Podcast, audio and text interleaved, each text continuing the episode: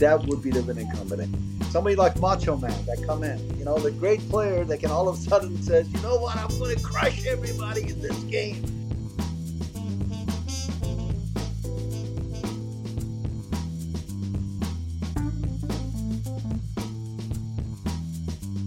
What's up, everyone? Today we've got the mastermind behind many of the high stakes poker shows, poker tournaments as well. I'm not actually sure, but I know mastermind of high stakes poker and Poker After Dark and all that stuff.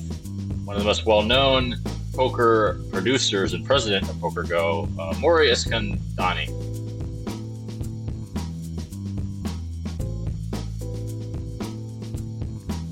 Did I pronounce that right? Mori Eskandani. Yes, you did. Perfect. All right, because I think I think um, I've got it wrong a couple times before. Did you also produce a lot of the uh, tournament uh, tournament showings as well? Well, I'm not 100 percent sure on that. Well, uh, been producing World Series of Poker. I guess that's uh, that's a tournament. But uh, yes, we, we had the Heads Up Championship for NBC. That was one of the uh, very 1st Mhm. tournaments, you know, that uh, my company produced. And I always hate to say I produce anything. It, it really is never I in production world. Anybody that works the production world knows that it's just a combination of everyone coming together from technical and experience and uh, stamina uh, to make it happen. Some some days uh, can go 18, 19 hours, and uh, it's just impossible if you don't have a really good crew. So uh, I, I never ever want to say that what happened in my production life it was about me. It's just I was such a small percentage of it, and I'm not trying to be humble. It is the truth. It makes a lot of sense. Yeah, it's pretty easy to like forget about all the people that go into makings of various things, um, and a lot of different things in life. Uh, production makes a lot of sense because that's massive team effort. Um, so you started out uh, actually playing poker, and in fact, you were born in Iran. I don't think most people know that. I didn't know that. Um, so can you tell us a bit about uh, what it was like going from Iran to the U.S.? Well, um, my favorite way of summing it up in poker terms is that I was born in Azerbaijan of Iran. hmm Uh, then I was uh, raised in Tehran, uh, which is the capital of uh, Iran now. hmm I was re raised in Portland, Oregon. Uh, when I was a teenager, that's where I moved to. And I was check raised in Las Vegas most of my life. So that's that's pretty much uh, Wait, did you say check raised? in? Check, check raised in Las Vegas since 1984. Uh, so most of my life I've lived in, in Vegas, and uh, pretty much all of my life, uh, you know, ever since uh, since out of college, it's been nothing but poker. What, what does check raise mean? What, what do you mean by this? Uh, ch- check raise. I mean, where else do you get check raise? You only get check raise in Las Vegas. Nowhere else do people check raise you. when I moved to Vegas, I moved in to play poker, and uh, I was check raised quite a few number of times. it made me Does learn. that mean like surprised or what? No, just just the reason I moved to Vegas was to play poker. So um, that part of my life, uh, you know, the the reason I moved to Portland was go to school, um, Oh, I see. study and do a lot of you know a lot of um, you know business that we had in mind in uh, in the 70s and then uh, come 80s and uh, you know the whole world had changed my world anyway uh, Mhm. with the revolution happening in at home losing my father losing the business pretty much going you know from someone who, who had everything as a teenager and a very bright future to uh, uh, what am I going to do with this six months late notice on my apartment for rent? So, uh, uh, yeah, it's, it, it was, let's say, interesting times. Uh, That would uh, it makes for a good story. I suppose that's true. Um, Yeah. so I, I understand Iran is like I would think that there's not really much poker in Iran because it's very religious. Um, usually these places. I'm just curious how you got into poker because uh, I, I read that at the age of seven you tore up a shoebox to make cards, and That well, it seems like you must have got into it early. of course, depending on your family, you know, like yes, they were playing. Plenty of people were playing poker in in Iran or Persia, as as many people call it uh, sometimes. Um, even two of the world champions, World Series of Poker champions, are Persians. Hamid Dastmalchi and Mansour Matloubi. They were all both Iranians. Oh, So really? for a country that has such a small population uh, or percentage of poker players, it is amazing that we actually have two WSOP uh, main event champions.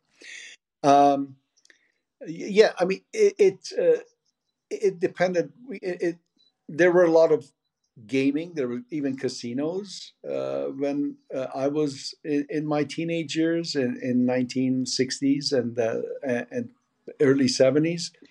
Uh, but it wasn't allowed in our house. So uh, my cousin uh, showed me how to take make um, playing cards out of a out of a shoebox. So we cut them, we made them, and he t- he taught me how to play poker. And it was a strip deck, by the way.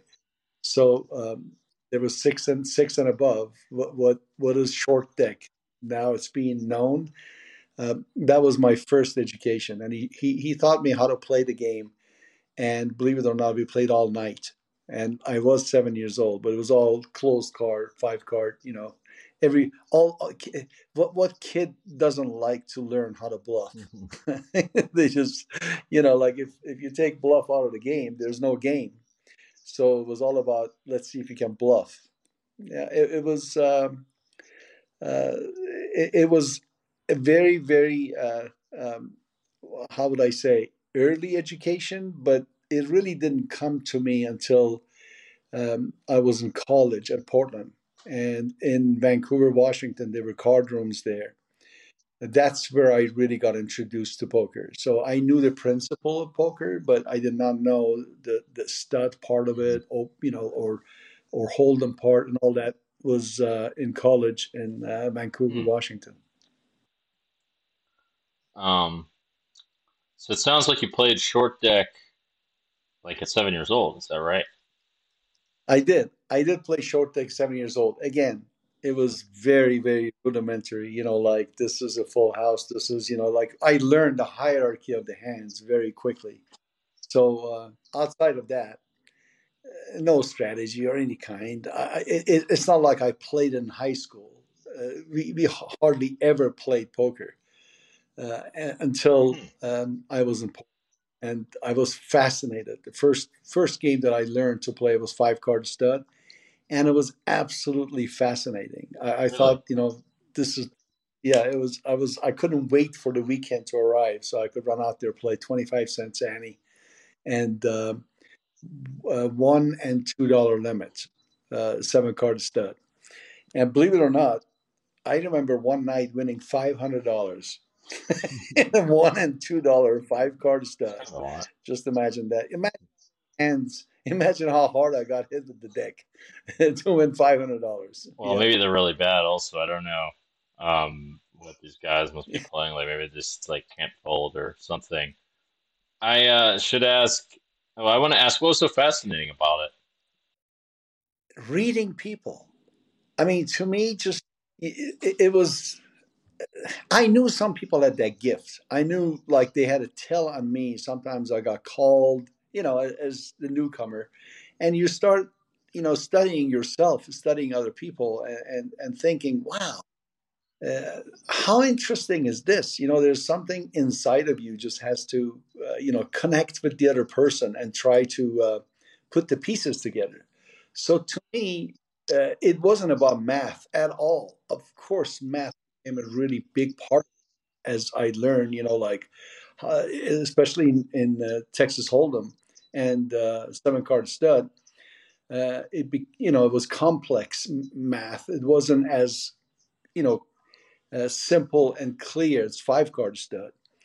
but still reading part of it you know like uh, getting together and you know in, in, in, at the poker table and having you know certain people that you played over and over and picking up on something that they just never knew you picked up was fascinating and uh, that part of poker is to me right now is sliding a little bit and it's kind of hard to see it's it's it's become more of a mm-hmm. solver's game uh, i feel like um, the old days poker was uh, driving an f1 formula car and where you know you had to change gears and stop at the right time or speed up at the time and now they're saying it's all right it's got we got it they got it the car can drive itself you know just sit in there and and type in these codes and there you go it's just different products. i feel uh, a lot of the players that are playing now they they they're so advanced as part of you know how the game is played in different level that I grew up with. Sometimes um, I'm, I hope that I'm wrong. Uh, you know, I, am just not an expert in that area. You probably know a lot more than me if it is true or not. If if we have a chance, if I have a chance playing against someone that's uh, uh, a GTO wizard, I, I, don't know if I do or not. I I don't know if I'm completely sold, but I sure I, I know it's something that I need to learn all over again if I ever retire and get back to poker again. Yeah, yeah, it's changed really a lot. But uh, if you play in some soft games, you can get away with. You don't really have to know all the theory and all of that. You just need to know like some baselines, and it's cool. Um, so, what made you decide to become a producer? Uh, because uh, I understand after playing for 30 years, you decided to produce shows. What's up with that? Or how did you get into that? Just like most things in life, uh, you, you know, things that you don't plan uh, it, are what shapes your life. It wasn't like I was never planning in my wildest dream that I was going to be uh, uh, a television producer of any kind. I was perfectly happy playing poker. I had my own time and uh, you know uh, freedom, as you well know, poker players enjoy. Uh, and by sheer luck, I was introduced or I started or or someone just ran their path ran by my path in 1987 in California where stud became uh, legal. California were all closed games and they didn't consider stud being a uh, quote unquote uh, uh skill game. And once that got legalized, it was amazing. Uh, we a lot of uh, pros from Vegas. We used to uh, drive over to California and just play uh, Hold'em and Stud, which was you know the games were incredible. And I uh, ran into a gentleman named Henry Orenstein who passed away last year uh, at age 96, and he was still playing, uh, you know, seven card stud, and you know with, with, a bunch of friends. Henry was a visionary. He was not from world, and he knew that uh, the game that uh, you know we are we are so used to uh, so easily came to us, and so was was so exciting for us was nothing but boring uh, television. Where when he saw it on ESPN, and uh, he could see that the, with uh, basically showing the hole cards, if you could somehow show players hole cards, that could capture the audience. Just like any industry, people within that industry don't have the vision to see outside group, you know, like what they want to see, what gets them, you know, uh, excited and motivated to uh, uh, join and watch poker, for example, a game that came so naturally to all of us in the poker world was quite different. Like we enjoyed poker. We didn't have to see uh, each other's hole cards playing to get our juices flowing. Like we, we tried to read each other and um, uh, play the game in you know in a level that pros play or even uh, good recreational players play. Didn't really require to see hole cards. As a matter of fact, it required for you to protect your hole cards. But when it came to TV, showing that element on TV didn't make any sense. So Henry Orenstein, uh, he he obviously saw that clearly that you know like without hole cards you don't have a game for television. And once the hole cards came in, and you could see audience rooting for a river card for their favorite player or gasping for air when a $300,000 bluff was shoved to see what the outcome was going to be. Uh, everyone knew, you know, the, the, the man that started the Transformers just transformed poker into a general audience and made it like a television show. Um, I was one of the pros that even at that time, even though I was working very closely with him and I was his confidant and uh, partner, uh, getting the hole cards going and getting the TV show started, I didn't have his confidence and I didn't know if the players are going to actually agree to show their hole cards. And uh, Henry said, Don't worry, you put the camera in front of people, you can ask them to do many things he was right again. Uh, I mean, it's not that valuable. Like, who cares, really? I mean, like, maybe people play different on TV. Like, I don't know. I haven't gotten so much information off people from TV. Like, I can't really. Uh, I haven't gotten like a wealth of info watching people. I don't even have time really to watch too much TV, frankly. Not even that. I mean, look, nobody's probably seen in a uh, poker hand me, and uh, our senior producer, who's been with me for good 15, 16 years, Dan Gotti, he put it in a really good uh, uh, form for me. He said it's like watching a maze from above. You can see how they got out, and they've dropped you in there. You're still lost. So, you know, like watching poker on TV with hole cards, it's not exactly going to make you a world beater because you're watching all the greatest players play when you jump into the in the table playing with them, you're still going to be lost because you know like the choices are A B C D E F you know, you name it. You don't know which one you know they're which gear they're on. And uh, uh, and he was right. I mean you still have to get in there and play and get the feel with different players um, to become a better player. But obviously watching you know with hole cards is going to help you know, you're going to pick some nuggets from each show. So it's mm-hmm. valuable, but it, it's not the final solution. Well, someone would have probably done it at some point. Also, so there's that. I mean, right? Like, kind of. So a lot of things are sort of inevitable in, in some kind of way. Um, at least that's how I look at it. Like, the, if that need's there, someone's going to make it. Yep. Uh, I recall. I recall uh, when we talked before. Um, I like gave you an idea, and you said to me that a bunch of different ideas have been pitched, and for whatever reason, a lot of them haven't gone through or just weren't really that popular or something like that. I forget. I forget what you said with regards to that. Well, you know, once poker became popular on TV, mm-hmm. everyone had ideas. You know, everyone would come you uh, and most of these people that came with ideas were not from poker world. You know they were from uh, television world from production world. Oh really? But they didn't realize that us playing poker you know for so many years for decades there wasn't an idea that we didn't think about. If there was something you know like we could do any kind of a gimmick uh, we had thought about it. But we even tried some gimmicks. You know, we uh, uh, tried uh, some things that made sense for us to do, but it came out after uh, all the trials and errors. Uh, it boiled down to, you know what, you should just keep the game pure as it is.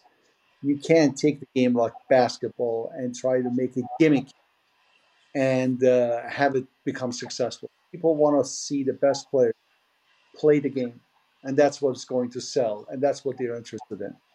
So uh, we've done gimmicks, yes, but am I uh, uh, a proponent of gimmicks, gimmicky poker? I'm not. It just it just hasn't worked, and I don't think it will. Hmm. Uh, okay, I'm kind of curious to explore myself, but I can see that being true. It's hard to replace the simple the best, watch the best play, and that's it, sort of yeah. thing. I, I think the closest we ever came to a gimmick that made sense was doubles poker championship, where uh, pros took turn playing different streets. So if you and I were partners in the game against playing two other uh, players, you played the you played before the flop. I played the flop. You played the turn. I played the river. So, yeah. uh, and then sometimes, like before I make my decision, we had like one chance of consulting, and we actually filmed that, so you could hear the player saying, "What should I do here? Whatever. Should I go for the bluff, or should I go for value bet? Whatever it was." And um, you know, I mean, we thought that was going to be pretty popular and it wasn't like it, it, it was rejected by all, but people didn't. People just said, you know what, just let me see them play straight poker, one man, you know, per hand, and uh, uh, let the battle go that way instead of you know trying to be uh, partners. Yeah, I guess. I guess uh, you know when you're at yeah, I guess it's easy to like think that people might want something that uh, you might not want, but I guess people want the same stuff a lot. I guess it makes quite a bit of sense. I don't know. Yeah, it's look, people, when you think of something, uh, you're fascinated by it. It's always like that. You, know, it, it's not. I remember, in again going back to 1980s, I kept thinking, you know, like we're games people. Why is it that we haven't come up with a game that we could sell? I mean, we have to be better than people that are not from the gaming world, like us, putting stuff in Toys R Us and other stores, and and you know, like Transformers, like Henry, uh, making these games or toys, and you know, making a lot of money. So I came up with this idea. I thought it was genius. I was so excited, and it was basically playing chess with dice. I called it dice chess where just you know a, a, die happens to have six sides and there's six pieces of chess game. So I came up with this whole thing, did a write up, and got all the way to the point that I wanted to do a patent. And when I hired a patent attorney, he, he did a search and came back. He said, Mori, there's 864 similar ideas. and I was thinking, I just thought of something that nobody else did. Oh, and, yeah. People thought of all sorts of shit. yeah, and uh, look at chess. Has chess changed? No. I mean, everyone tried to bring some gimmicks to chess, but people want to just see the game in its pure form. Same thing is true about, I think, all the games, not not just poker, but anything else that's like in its pure form. That's what is fascinating to a lot of people. I don't really get it myself, frankly. Um, but okay, I I kind of want to research why this is, but I'll, I'll, figure that out on my own, I guess. So this just seems a little strange to me. Um, yeah, I just don't work the same as other people, perhaps. I, I want to ask: uh, Did you? I read that you had many uh, business experiences before. Did they help with this production company? Because I, I would think going into production is not like that easy. It seems like quite a complicated business.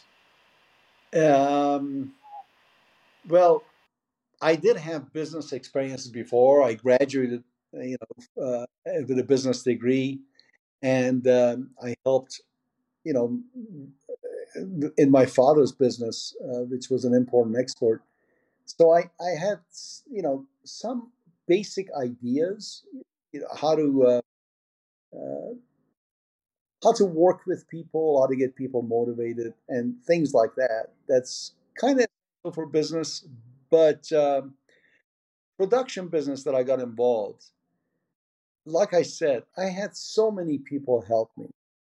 Yes, did I go into uh, uh, studios and sat with editors uh, two shifts at a time, literally going 90 hours a week you know, trying to learn exactly how you're going to uh, how, what what what how do they cut the shows? How do they edit the shows?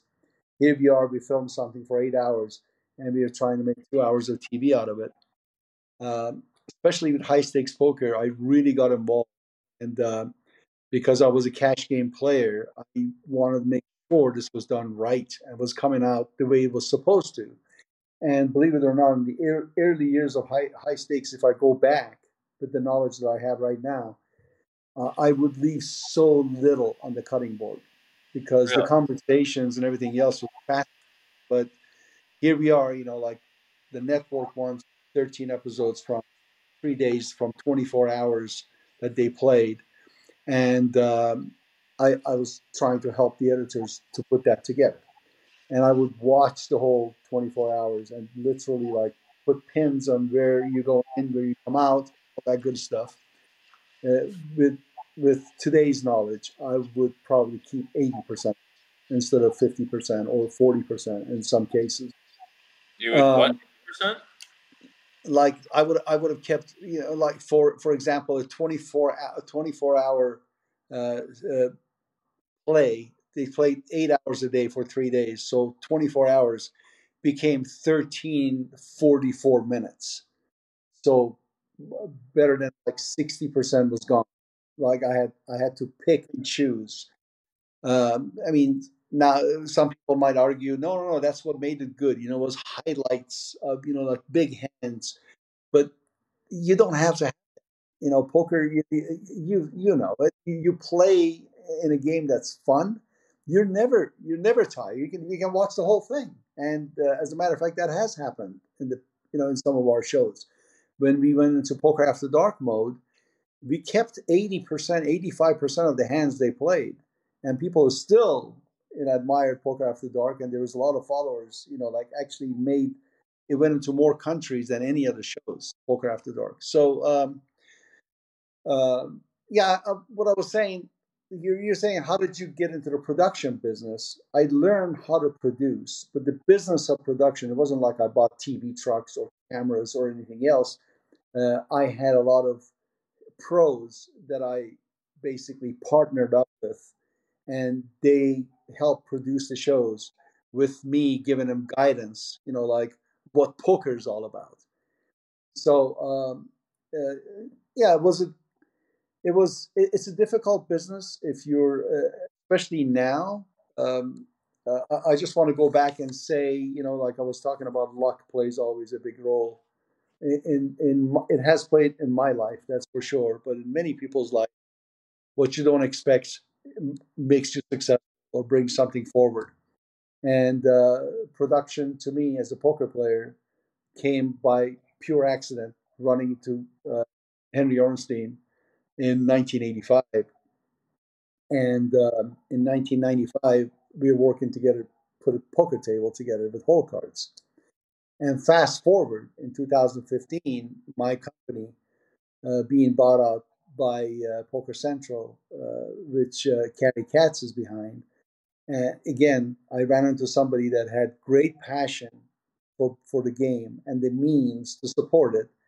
And he bought my company, and all of a sudden, we went from production to production and distribution. So that's a lot harder, believe it or not. Just producing something, okay. Like if people came to me with ideas and said, okay, go sell it, and I'll produce it.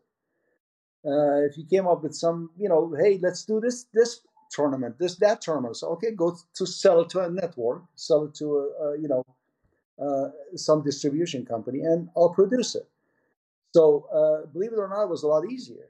But now we are producing and we are distributing. We have PokerGO subscription channel. We have several OTTs, you know, the digital channels like YouTube and, and you know, so it becomes a lot different strategy, like what you're producing, you're also thinking, you know, okay, this has to distribute well for us to make money. Oh, I see. I see. So you work both ends of. Uh... So I'm still learning. Believe it or not, I'm still learning every day. There's not a day go by that I don't learn something new. Luckily, I'm surrounded by a lot more by smarter people than me, and uh, uh, so things are fine. Things are working out smoothly. Do you have a, um, do you have like a favorite show that you produced? Well, it's easy for me to say uh, my favorite show is High Stakes Poker because to this day I'm still involved. You know, producing it, still involved, sitting down in the voice room, voicing it, and and you know, with the talent and getting it going. Uh, but uh, eh, going back to the uh, earlier years of high stakes, I actually was the person that would contact players, I was actually the person that would try to bring the lineup that I I would I would you know was familiar with and I knew would make good banter between the players and it would be like exciting uh, game for the people to watch. Uh, players like Tom Dwan, uh, they didn't need you know I wasn't at the mercy of the cards to have a good show because I knew with uh, his playing style, you combined it with Antonio's Esfandiari's and uh, and uh, uh, Doyle and you know different styles like even going back to Guy Laliberte, recreational players, Jerry Buss, you know from uh, Lakers. Um, you know, like I knew this combination was going to be a pretty good game.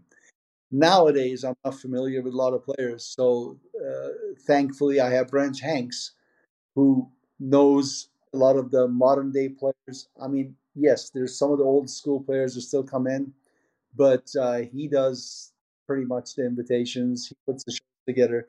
But I try to get involved when the shows are formatted and coming out, and for for the voice to still make it entertaining and make it so it is not real technical poker. It's the kind of poker that you can grab your beer, and sit on your couch. Yeah, I think that's um, I think that's a lot of what's needed more these days is is not so much like technical um, strategy, like how what percent you should check raise on the turn and all that stuff. Uh, that's what I would think would make a good show is more something that looks like fun to watch and has some shit talk or something. Um, you would know better than me. What is it that would attract a wider audience to poker, and what is it that the audience is actually looking for? Same thing. Same thing that that, that a railbird is attracted to. I mean, if in the old days when I was playing at Caesar's Palace, there was no must-move games, so you pretty much sold your game to recreational players. There could be I played seven card stud, and uh, it was a very you know it was pretty much the only game that everybody played and we would have like 10 15 30 or uh, 30 60 games going at caesar's palace just way back seven card stud. and a recreational player tourist would walk into the poker room which game do you think they would pick if there was a seat open in six different games they would naturally go to a game that everybody was laughing high-fiving you know like okay that was the exciting game same thing is uh, true for television audience. I always think of them as railbirds. They're going to watch a game that is fun to watch. They're not going to watch a game that everybody's quiet and you can you might as well have their cardboards cut out and put there and, and nobody knows if you know like if they're real players or not. Nobody's going to you know get get um, um, spend a lot of time watching something that is boring. And that can that can quickly become the case if you don't have the right lineup in these cash games. Oh really? Okay. I would think that uh, what matters is just the creation of many different emotions I, i'm not sure if i'm right about this but if like so even if someone gets like really angry or really sad for example um, or like loses a lot of money I would think that people would like to watch that more than they'd like to watch something a game where everyone's just stoic. Or am I just wrong? That is so true.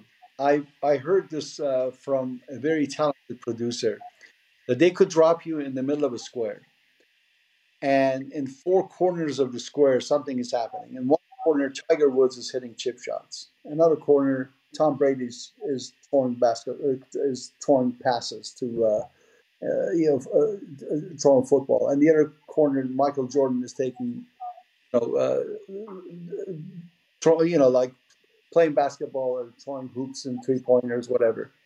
And in another corner, two total strangers are in the fight. The fight breaks out between two total strangers. You will see 90% of the people watching that corner. Here's all these famous, you know, uh, well known uh, folks doing their craft, and yet you're more, you know, prone to get dragged into uh, watching two two guys going. That is pretty much a television rule. You can't have you can have all the greatest famous poker players sitting there and playing, not saying a word, and then you can bring in two total strangers that go at it in, in, a much smaller game, but you know, like a controversy can break out, and they're going at it, and sure enough, like everybody wants to watch that. So uh, obviously, it would be better if you could have them both. If you have great players that also know, you know, how to uh, make the game fun, that would be the winning combination. Right, right. Well, that's what I've been aiming to do is try somebody like Macho Man that come in, you know, the great player that can all of a sudden says, you know what, I'm going to crush everybody in this game. so you, you, you understand that better than most.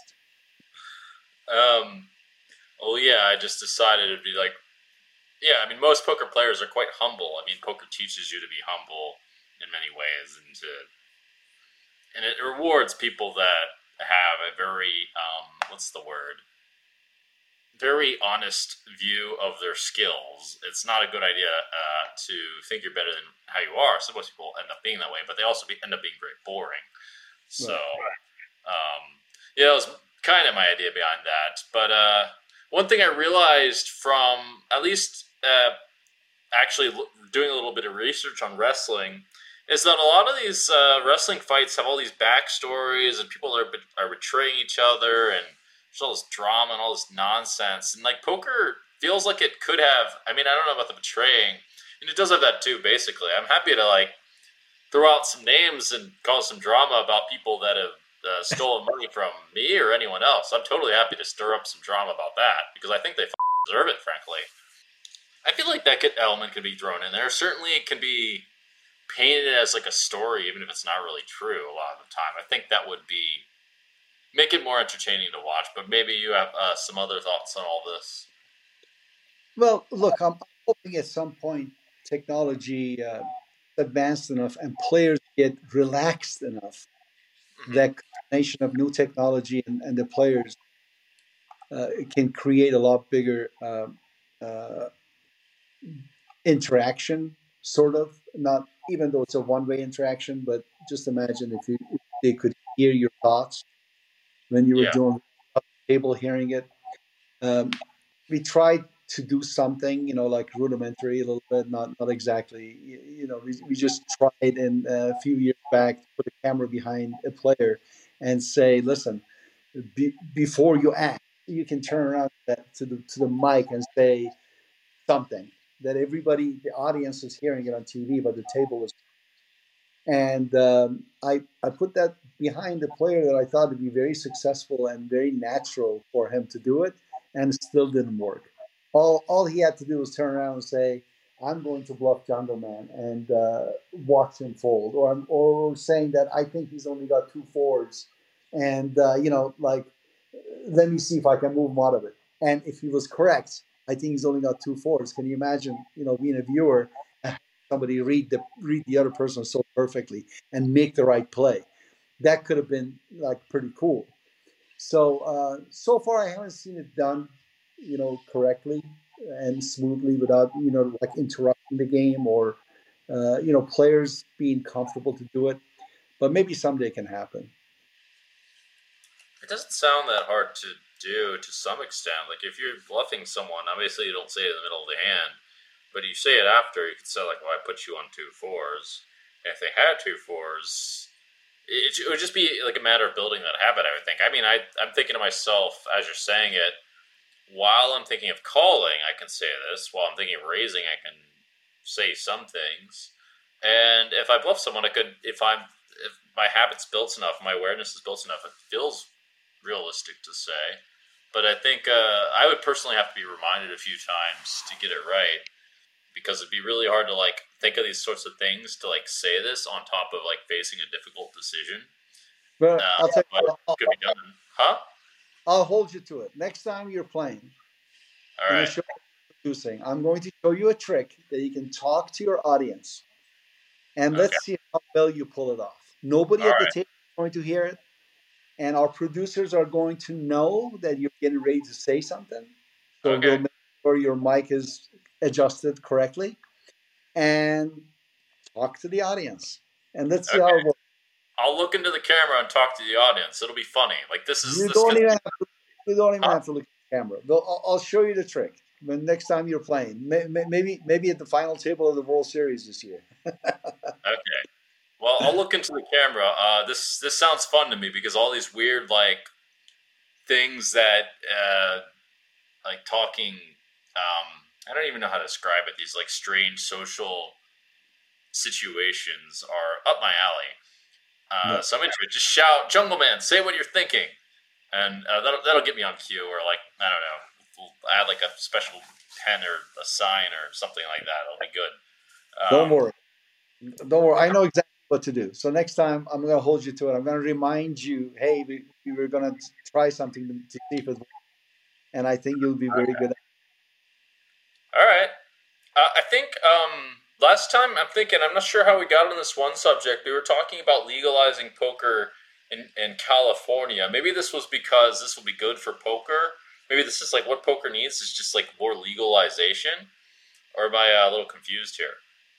I Look, forget how we got on that topic perfect combination of uh, elements that absolutely put poker on steroids in uh, 2006 7 you know that era was obviously the hole cams you know and making making it popular on tv then here comes the internet. And now everyone had a chance to watch something on tv and practice at home just go on the internet and play for real money. Uh, many college students, you know, like you, could just imagine the scenario. You're you're they're all getting ready to go to uh, uh, clubbing, you know, like Friday night, and then there's one friend sitting there and playing, and somebody says, "Hey, what are you doing?" So I'm in a tournament that you know cost me ten dollars, and I can win like eighteen hundred. And all of a sudden, like eight or nine, ten, this is they're all just fascinated and they're watching him, sweating him, and forget the nightclub. This is more fun. All that went away. All that with uh, internet shutting down and poker not being legal went away. So it is it is important to bring that back, and it is disappointing to see that sports betting came three years ago and it's in 30 states, and poker has been struggling all this time, and we are enforced. So and we are still waiting for some of the big states like California that's really used to be pretty much you know quarter of uh, all the people playing on the internet in the world. And still you know debating going back and forth it's it's come up for votes and every time it comes in whether it runs into problems with the indian reservations or uh, or things that i don't know whatever that happens it just doesn't pass. So if somehow poker was moving along alongside of sports betting, and it was coming to uh, many of the states and becoming, you know, like a national, uh, uh, uh, becoming legal to play nationally. You know, where states can, you know, have liquidity, meaning you know, everyone uh, can play. You know, you don't have to be uh, in your state only the, your state. Can, you could people from Nevada could play anywhere else. You know, play New Jersey, play uh, Michigan right now, and and go on playing all these other states. Of course, it can come back, and it can come back a lot bigger. All I'm hearing these days is how much it's growing, and you don't see it in U.S. because yeah, it's growing everywhere else. Texas Hold'em is growing in Germany, not in Texas. you know, it's, like so weird. Um, yeah, it, it, would be a huge boost for uh, poker if it comes back again. And this time, you know, with all the legal. Uh, uh, yeah, I'm a bit curious why. I mean, I suspect it's just money oriented. I mean, it's it's clearly not because. I mean, it just seems insane to think that sports betting isn't gambling, but poker is gam. Like what? Like no. Like you can actually. There's a really very real chance of people making money from poker Whereas in many sports, it's it's very difficult to make money. It's like impossible, in fact. Yeah.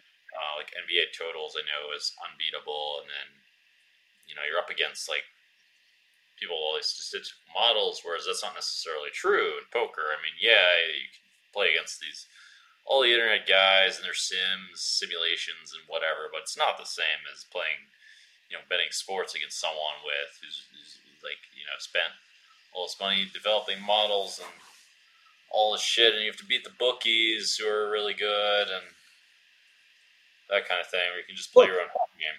Hmm? I love it. I love it that sports bet 30 states. I think it's beautiful. I mean, I I I bet sports. I'm not a sports better, but it sure makes the game a lot more fun. Just like anything else. And you know this better than most people out. There's not a game that you can't gamble on. And yours truly has gambled on holding his breath, running against someone, playing volleyball, basketball, you name it, and we've gambled on. Monopoly doesn't matter. You can gamble on any game, anytime. It's there's going to be very small percentage of the society that would have problem with that, just like they have problem drinking. That doesn't mean you can just say, okay, stop everything. It can't happen. The truth of the matter is, 99% of the people are going to play a $5 tournament on Friday night and have a ball and it's going to be just the greatest roller coaster they've been on. And that one time they make the final table of the tournament is they're never going to forget the rest of their life. And it's not going to make any difference than them going to Disneyland.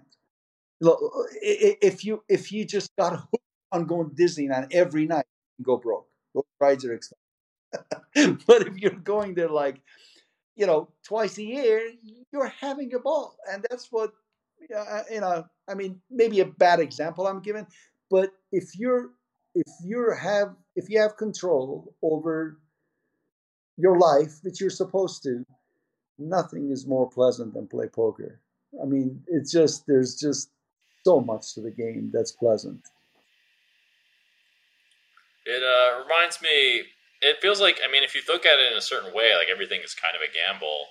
You just you view everything as sort of like a currency that you're wagering, like your time or you know your like efforts or you know your money and other things or you know if you go to college you're like gambling on your future if you don't go to college you're you're not gambling on your future if you go to disneyland you're like taking a pretty good gamble but you're still like gambling on your time and you're uh, in a way that's like not exactly attractive, but uh, you're spending your money on your time in a way that you think you're going to get fun out of it, sort of thing, and then you have to pay it later.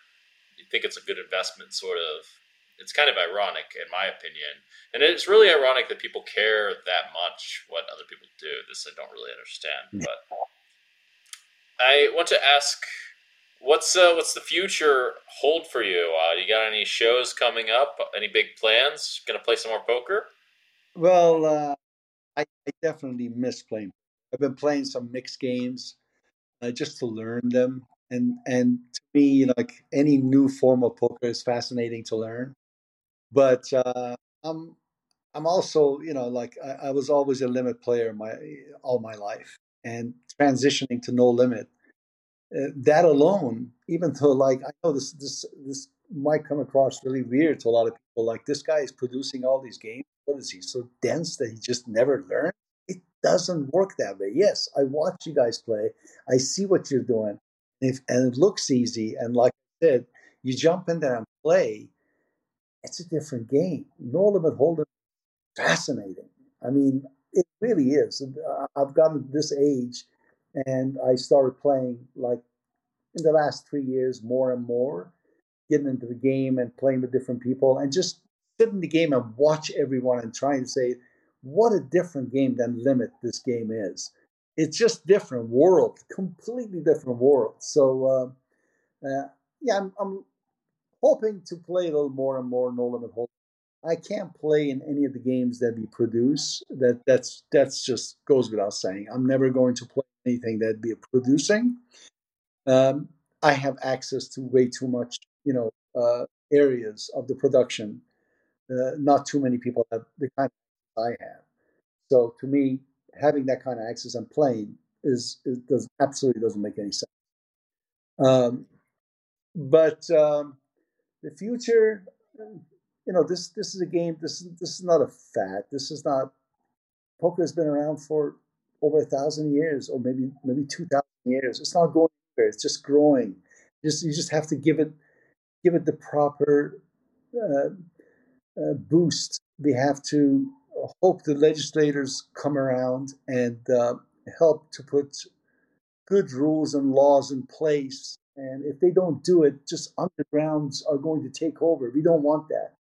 We want players to um, play good, honest game. We don't want like every little news that you come up from one player puts us back so many years because politicians, people that are against poker, they're always going to bring those cases forward. You know that.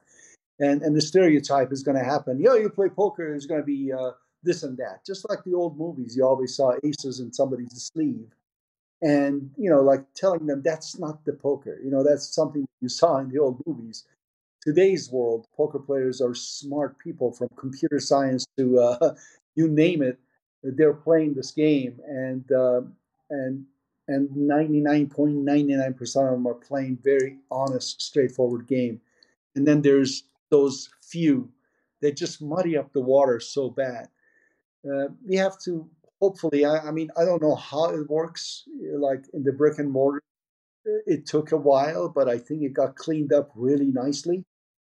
Um, so same thing has to happen online.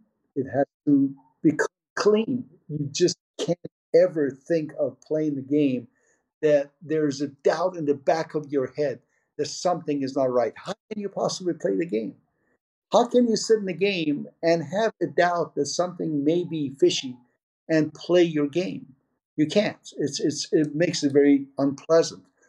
So um, we all have to come together as an industry, uh, make sure that there's uh, there's enough security uh, placed in the games that there are no uh, questions that can't be answered coming from politicians, and then force you know the inevitable to become uh, the reality.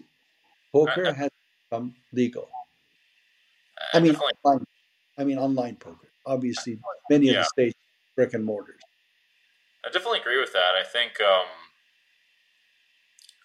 yeah, the cheating stuff kind of does work and sort of like does really hurt the whole image a lot. It's really hard for most people to see that because the cheating stuff just like blows up the media, even like one little case. And you know, even though like countless transactions go smoothly, um, there's some term for this, like silent information.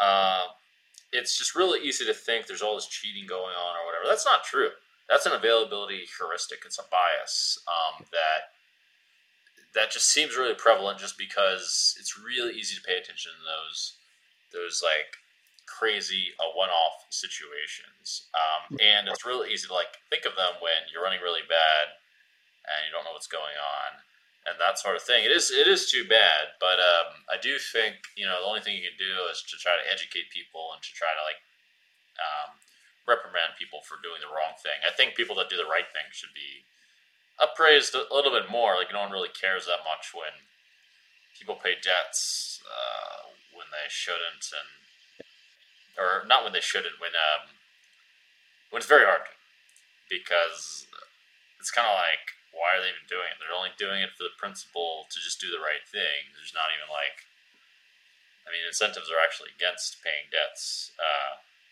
these days, which shouldn't be the case. But yeah, um, that's a big part of the fight for sure. I mean, I do think there's a lot of prejudice against poker players, and people just think we're all gamblers, but it's not at all the case. Almost all the high stakes players, especially that I know, or almost all the players that are successful, are quite smart. oh, one hundred percent. I I can't. I am so proud of so many younger uh, kids that are playing uh, I, I just I admire them so much. They are people of principle, and and uh, every time I play with them, it, it, just manifests itself very clearly to me that these these guys are good people playing good, and yet uh, it, it's so painful to see, like you said, that one or two incidents, how far it puts them behind, because if the game doesn't grow as fast, or even companies like ours that are, you know, so many people working so hard put this game out there.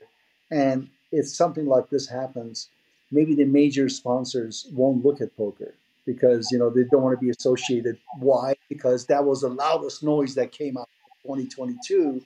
Oh, this happened, that happened. You know, like uh, and and the other you know uh, uh, million hands ever played uh, by by complete you know like honest good people. Nobody's talked about that one or two, of course, it's going to be coming coming out and just washing everything away. So yeah, it's it's it's a uh, it's a challenge that takes all of us uh, to overcome. And I, I, agree that the poker players tend to be pretty good people for the most part. They're just kind of apathetic. That's my only qualm you could uh, claim with them, which I don't blame them for. That one's more understandable than a lot of issues with society. Uh, try to change that, but that's a little challenging also. Um, so, uh, any is there anything our viewers can look forward to, Mori, that uh, you want to tease well, them for? Of course, uh, we are. Um, we put plans for WSOP this year to stream every day. Mm-hmm. So look forward to uh, 45 days of non-stop streaming. All right. You, you, will you will definitely get your uh, you know your satisfaction of watching tournaments uh, nonstop. So that's one plan.